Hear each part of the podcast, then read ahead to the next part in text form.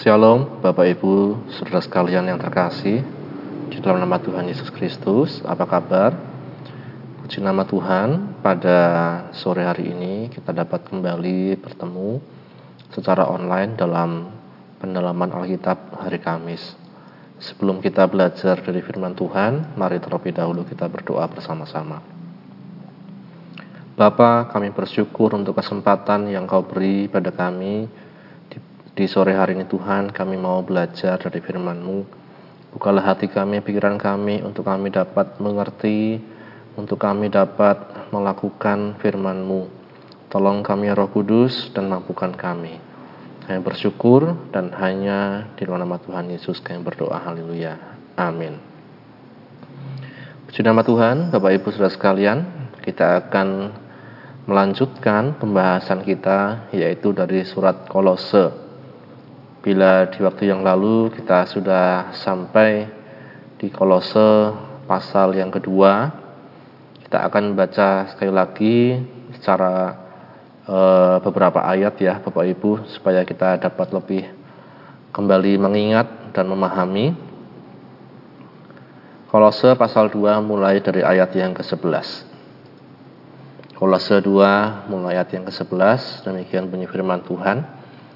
Dalam dia kamu telah disunat bukan dengan sunat yang dilakukan oleh manusia, tetapi dengan sunat Kristus yang terdiri dari penanggalan akan tubuh yang berdosa. Karena dengan dia kamu dikuburkan dalam baptisan dan di dalam dia kamu turut dibangkitkan juga oleh kepercayaanmu kepada kerja kuasa Allah yang telah membangkitkan dia dari antara orang mati. Kamu juga Meskipun dahulu mati oleh pelanggaranmu dan oleh karena tidak disunat secara lahiriah, telah dihidupkan Allah bersama-sama dengan dia sesudah ia mengampuni segala pelanggaran kita. Dengan menghapuskan surat hutang yang oleh ketentuan-ketentuan hukum mendakwa dan mengancam kita. Dan itu ditiadakannya dengan memakukannya pada kayu salib. Ia telah melucuti pemerintah-pemerintah dan penguasa-penguasa dan menjadikan mereka tontonan umum dalam kemenangannya atas mereka. Karena itu janganlah kamu biarkan orang menghukum kamu mengenai makanan atau minuman atau mengenai hari raya, bulan baru ataupun hari sabat. Semuanya ini hanyalah bayangan dari apa yang harus datang, sedang wujudnya ialah Kristus. Janganlah kamu biarkan kemenanganmu digagalkan oleh orang yang pura-pura merendahkan diri dan beribadah kepada malaikat serta berkanjang pada penglihatan-penglihatan dan tanpa alasan membesar-besarkan diri oleh pikirannya yang duniawi. Sedang ia tidak berpegang teguh kepada kepala dari mana seluruh tubuh yang ditunjang dan diikat menjadi satu oleh urat-urat dan sendi-sendi menerima pertumbuhan ilahinya. Apabila kamu telah mati bersama-sama dengan Kristus dan bebas dari roh-roh dunia, Mengapakah kamu menaklukkan dirimu pada rupa-rupa peraturan, seolah-olah kamu masih hidup di dunia? Jangan jamah ini, jangan kecap itu, jangan sentuh ini. Semuanya itu hanya mengenai barang yang binasa oleh pemakaian dan hanya menuruti perintah-perintah dan ajaran-ajaran manusia. Peraturan-peraturan itu, walaupun nampaknya penuh hikmat dengan ibadah buatan sendiri, seperti merendahkan diri, menyiksa diri, tidak ada gunanya selain untuk memuaskan hidup duniawi. Amin. Berbahagia setiap kita yang baca, mendengar, yang merenungkan dan melakukan firman Tuhan. Bapak Ibu saudara sekalian, kalau kita melihat ayat-ayat yang sudah kita baca, ya di dua Kamis yang lalu kita berbicara tentang sunat Kristus, yang bukan merupakan sunat lahiriah tetapi yang merupakan penanggalan akan tubuh yang berdosa. Kemudian di waktu lalu kita belajar bahwa kita sudah menang. Kemenangan Kristus adalah kemenangan kita.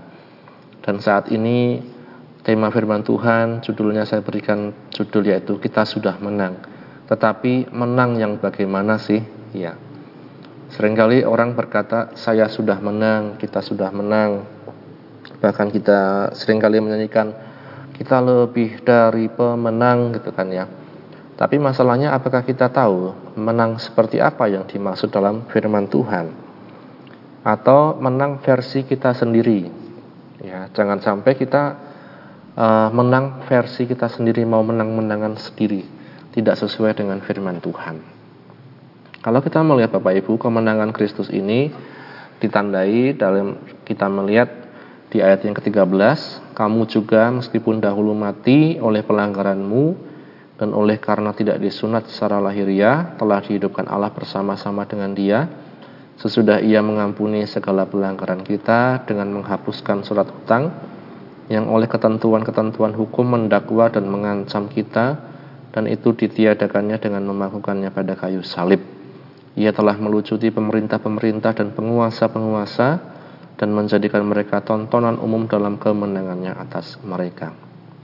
Menang seperti apa yang dimaksud Paulus? Yaitu bahwa Tuhan Yesus ya dikatakan dia rela mati di kayu salib kemudian bangkit menjadi penebus kita sekalian dan dia menang atas maut. Ia mengampuni segala pelanggaran kita. Dia hapuskan surat hutang yang oleh ketentuan hukum mendakwa mengancam kita. Itu ditiadakannya dengan memakukannya pada kayu salib. Kemenangan kita adalah ketika kita terus melihat pada salib Kristus. Yang dikatakan apa? Itu menjadi satu jaminan dalam kehidupan kita jaminan keselamatan, jaminan kehidupan yang kekal ketika kita terus berada di dalam Kristus. Nah, maka setelah ini Paulus e, memberikan beberapa peringatan di ayat yang ke-16 dan seterusnya. Janganlah kamu biarkan orang menghukum kamu mengenai makanan atau minuman atau mengenai hari raya, bulan baru ataupun hari Sabat, ya. Seringkali kita bisa salah paham kita bisa kemudian istilahnya menggeneralisir ya. Oh kalau begitu tidak perlu hari sabat. Oh kalau begitu tidak perlu ada pantangan-pantangan. Oh kalau begitu tidak perlu ada peringatan-peringatan ya hari raya dan lain-lain. Konteks masyarakat di Kolose waktu itu Bapak Ibu kalau kita melihat artinya bahwa ada orang yang menghukum atau menghakimi orang lain dalam hal makanan minuman, hari raya dan lain-lain. Dalam arti kalau kita lihat dalam teks-teks uh, Rasul Paulus yang lain, kita melihat orang itu juga sering menghubungkan larangan-larangan ini dengan keselamatan. Kalau kamu tidak ini, kamu akan dihukum, kamu tidak akan mendapat keselamatan dan lain-lain. Nah, di sisi lain kita melihat bukan berarti kita meniadakan semua itu. Jangan biarkan orang menghukum kamu mengenai makanan atau minuman atau hari raya. Makanan dan minuman tentu sangat berguna bagi kehidupan kita. Kalau kita tidak makan, kita tidak minum, dan lain-lain, justru kita akan mati. Hari raya pun demikian. Bulan baru, hari sabat, Bapak Ibu, menjadi pengingat, peringatan untuk kita terus setia beribadah kepada Tuhan. Tetapi jangan jadikan itu sebagai sesuatu yang menghukum orang lain. Misalnya kemudian kita katakan, "Oh, kamu tidak datang, kamu tidak berhari Sabat, kamu tidak merayakan hari raya, kamu tidak merayakan ini itu, artinya kamu tidak selamat." Nah, bukan seperti itu maksudnya. Hari Sabat, bulan baru, hari raya dijadikan Tuhan sebagai satu peringatan untuk kita untuk terus mengingat apa yang Tuhan sudah kerjakan, bukan justru untuk kemudian kita menghukum orang lain. Di ayat 17, semuanya ini hanyalah bayangan dari apa yang harus datang, sedang wujudnya adalah Kristus. Ya, semua ini ya dikatakan firman Tuhan tadi, hari raya, bulan baru, hari sabat dan lain hanyalah bayangan dari apa yang harus datang. Sedang wujudnya ialah Kristus. Kita beribadah, kita berkorban, kita melayani Tuhan itu bukan kemudian goal utama dalam kehidupan kita. Tetapi apakah lewat ibadah itu, lewat pelayanan itu kita menjadi lebih mengenal Kristus atau tidak? Jangan justru untuk sarana menghukum orang lain. Ya. Nah, Bapak Ibu sekalian, ini yang Rasul Paulus tidak inginkan dalam konsep berpikir. Rasul Paulus tidak ekstrim mengatakan kalau gitu jangan ibadah, jangan peringati hari Sabat, tidak tapi jangan ada orang yang menghukum kamu mengenai hal-hal tersebut. Jangan menghakimi orang lain mengenai hal-hal tersebut, Bapak Ibu Saudara sekalian. Nah, sedang dikatakan justru kita harus tetap beribadah setiap beribadah karena apa? Itu hanyalah bayangan. Sedang wujudnya ialah Kristus. Kenapa kita beribadah? Karena kita ingin lebih mengenal Kristus. Bukan kemudian, wah saya tidak usah beribadah, saya sudah kenal Kristus. Nah ini kesombongan manusia sering kali seperti itu. Ya. Ayat 18, janganlah kamu biarkan kemenanganmu digagalkan oleh orang yang pura-pura merendahkan diri dan beribadah kepada malaikat-malaikat serta berkanjang pada penglihatan-penglihatan dan tanpa alasan membesar-besarkan diri oleh pikirannya yang duniawi sedang ia tidak berpegang teguh pada kepala dari mana seluruh tubuh yang ditunjang dan diikat menjadi satu oleh urat-urat dan sendi-sendi menerima pertumbuhan ilahinya. Firman Tuhan katakan jangan biarkan kemenanganmu digagalkan oleh siapa? Tadi orang yang menghukum kamu mengenai makanan, minuman, hari raya, bulan baru, hari sabat. Yang kedua sekarang orang yang pura-pura merendahkan diri beribadah kepada malaikat berkanjang pada penglihatan-penglihatan dan tanpa alasan membesar-besarkan diri oleh pikirannya yang duniawi. Begini Bapak Ibu saya sekalian kalau kita melihat hal-hal ini bagus ya merendahkan diri, beribadah, kemudian bisa melihat penglihatan, wah luar biasa. Tapi firman Tuhan katakan hati-hati karena motivasi orang itu berbeda-beda. Ada orang yang pura-pura merendahkan diri untuk menarik perhatian, untuk menarik simpati orang lain, beribadah kepada malaikat, bukan kepada Tuhan yang sejati, berkanjang pada penglihatan-penglihatan, ya. Hati-hati dengan tren-tren gereja yang suka penglihatan, wah sedikit-sedikit penglihatan, Mau ke mana ada penglihatan, mau apa ada penglihatan. Justru kita melihat Rasul Paulus katakan hati-hati dengan orang-orang yang seperti itu. Karena apa? Mereka bisa membesar-besarkan diri. Wah, saya bisa merendahkan diri, saya bisa beribadah, saya bisa berganjang pada penglihatan. Akhirnya membesar diri, membesarkan diri oleh pikirannya yang duniawi. Sedangkan dikatakan kembali lagi Paulus ingatkan tentang Kristus. Sedang ia tidak berpegang teguh kepada kepala dari mana seluruh tubuh yang ditunjang dan diikat menjadi satu oleh urat-urat dan sendi-sendi menerima pertumbuhan ilahinya. Ini Bapak Ibu sekalian. Hati-hati. Orang yang suka membesar-besarkan diri, saya bisa melihat ini, bisa melihat itu. Saya bisa mendengar suara Tuhan. Saya bisa beribadah seperti ini.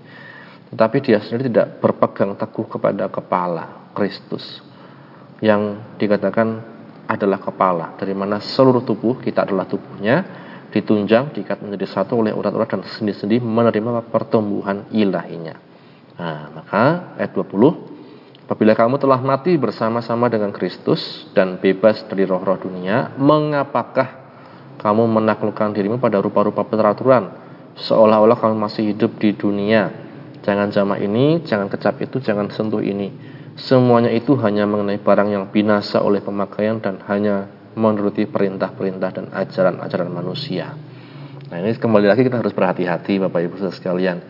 Bukan berarti kita bebas melakukan apa saja, liberal ya dalam pemikiran, dalam perbuatan dan lain-lain karena wah kan ada firman Tuhan, jangan lagi kita menaklukkan diri, jangan jamah ini, jangan kecap itu, jangan sentuh ini Akhirnya orang berpikir, wah saya boleh minuman keras, mabuk, saya boleh rokok, saya boleh narkoba, saya boleh kemudian dugem dan lain-lain. Wah, karena ya tidak ada pelarangan seperti itu, malah justru dalam Kristus semua bebas. Wah, ini salah lagi Bapak Ibu Saudara sekalian kalau kita berpikir seperti itu. Waktu itu ada perdebatan di antara para rasul tentang makanan. Ada orang-orang Yahudi yang mewajibkan ada larangan-larangan tentang makanan-makanan yang halal, haram dan lain-lain. Tapi kemudian Paulus uh, membawa ini masalah ini kepada para apa pendiri gereja yang di Yerusalem waktu itu. Kemudian kita melihat dalam Kisah Rasul pasal 15 ayat 28. Kisah Rasul pasal 15 ayat 28 Sebab adalah keputusan Roh Kudus dan keputusan kami supaya kepada kamu jangan ditanggungkan lebih banyak beban daripada yang perlu ini. Kamu harus menjauhkan diri dari makanan dipersembahkan kepada berhala, gitu ya. Jauhkan diri. Kalau kita tahu itu persembahan untuk berhala, ya jauhkan diri. Jangan kita sak kepenak EDW ya dari darah dari daging binatang yang mati dicekik dan dari percabulan jikalau kamu melihara diri dari hal-hal ini kamu berbuat baik sekianlah selamat ya kita melihat Bapak Ibu saudara sekalian ada perdebatan di waktu itu. Wah kalau gitu boleh makan segalanya. Kalau gitu boleh makan segalanya. Di sisi lain ada yang ekstrim lagi bilang tidak boleh semua itu. Harus ikut aturan Yahudi. Maka setelah uh, ada satu namanya apa ya rapat gitu ya antara para rasul mereka katakan adalah keputusan Roh Kudus dan keputusan kami. Jadi bukan cuma keputusan manusia. Supaya kepada kamu jangan ditanggungkan lebih banyak beban yaitu apa? Kamu harus jauhkan diri dari makanan yang dipersembahkan kepada berhala. Tadi pertama. Yang kedua dari darah. Dari daging binatang yang mati dicekik dan dari percabulan. Ya. Karena apa? Dikatakan karena dari sejak dulu hal-hal itu sudah dituliskan di dalam firman Tuhan. Misalnya darah adalah nyawa makhluk hidup.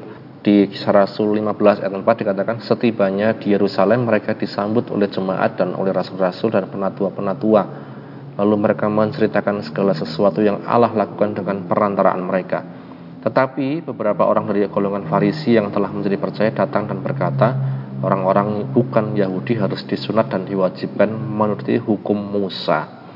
Maka bersidanglah rasul-rasul dan penatua-penatua untuk membicarakan soal itu.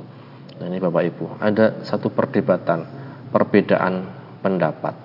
Ya. Nah karenanya kita melihat di sini, kemudian mereka bersama-sama mengambil satu kesimpulan. Di sini Yakobus ya, orang yang bijak memimpin di masa itu, di ayat 20 katakan, tetapi kita harus menulis surat kepada mereka supaya mereka menjauhkan diri dari makanan yang telah dicemarkan berhala-berhala, dari percabulan dari daging binatang yang mati dan dari darah. Kenapa? Dia 21 Sebab sejak zaman dahulu hukum Musa diberitakan di tiap-tiap kota dan sampai sekarang hukum itu dibacakan tiap-tiap hari sabat di rumah-rumah ibadat. Amin. Ya, karena dari dulu sampai sekarang hukum itu tetap berlaku. Ya, maka itu yang dikatakan keputusan Roh Kudus dan keputusan para rasul di masa itu dan sampai sekarang pun demikian Bapak Ibu Saudara sekalian. Kita sebagai orang Pantai Costa mempercayai hal ini. Ya, ikut Tuhan, menang bukan berarti bebas mengkonsumsi semuanya, tidak ada aturan dan lain-lain, tapi ikuti tetap apa yang menjadi suara Roh Kudus, apa yang menjadi keputusan para rasul. Kita kembali di Kolose 2 ayat 23 Peraturan-peraturan ini walaupun nampaknya penuh hikmat dengan ibadah buatan sendiri seperti merendahkan diri, menyiksa diri, tidak ada gunanya selain untuk memuaskan hidup duniawi. Uh, inilah yang menjadi kesimpulan dari Rasul Paulus. Orang kalau bikin aturan-aturan itu kembali lagi ke zaman Musa, kembali lagi membuat banyak peraturan yang tidak bisa dilakukan ya secara sempurna justru dikatakan apa? Mereka hanya memuaskan hidup duniawi, hanya ingin memuaskan hidup duniawi. Nah, karenanya Bapak Ibu sekalian kembali ke pertanyaan awal tadi, kita sudah menang, tapi menang yang bagaimana sih? Apakah menang bebas segala-galanya, melakukan segala-galanya, berkanjang penglihatan, hidup dalam dosa, kemudian sembarangan dalam hidup, ya, tidak ada aturan, tidak ada larangan dan lain-lain. Tidak. Justru karena kita sudah menang, kita bersyukur memelihara tubuh kita misalnya sebagai satu persembahan yang hidup, kudus dan berkenan di hadapan Tuhan. Itu adalah ibadah kita yang sejati. Tetap mengingat Kristus, apa yang sudah dilakukan di kayu salib itulah yang membuat kita menang. Artinya bukan karena kekuatan kita, bukan karena kehebatan kita, bukan karena kesalehan kita, tetapi hanya karena Tuhan Yesus sendiri. Karena Bapak Ibu sekalian, kiranya firman Tuhan ini menjadi satu pemahaman bahwa kita sudah menang dan kita mengerti menangnya seperti apa. Bukan menang yang kemudian bebas segala-galanya, tapi menang yang kemudian ditandai dengan rasa syukur, dengan memelihara hidup, memelihara ibadah, memelihara hal-hal yang masih bersifat positif bagi kehidupan kita, keluarga, gereja, masyarakat, dan lain-lain. Amin. Mari sama-sama kita berdoa. Bapak kami bersyukur untuk firman-Mu yang telah kami baca, kami dengarkan, kami renungkan. Tolong kami Tuhan untuk kami memahami bahwa ketika kami sudah menang bukan berarti kami bebas melakukan apa saja, tidak ada larangan dan aturan dan lain-lain. Tolong kami untuk terus hidup dalam jalanmu, mengingat kasihmu, dan mengingat kebenaran-Mu, mengingat karyamu di kayu salib yang membuat kami menang Tuhan. Kami bersyukur ya Tuhan untuk setiap anak-anak-Mu Tuhan yang sudah mendengar firman-Mu, Engkau yang berkati, mereka yang sakit Engkau sembuhkan, mereka yang lemah dikuatkan, mereka yang susah dihiburkan, mereka dalam permasalahan berikan jalan keluar ya Tuhan. Kami bersyukur ya Bapa, kami serahkan kehidupan kami dalam tangan-Mu, Engkau yang mengatur dan Engkau yang berdaulat atas kehidupan kami. Hanya di dalam nama Tuhan Yesus Kristus kami sudah berdoa mengucap syukur. Haleluya. Amin. Puji nama Tuhan, Bapak Ibu saudara sekalian, Tuhan Yesus memberkati. Amin.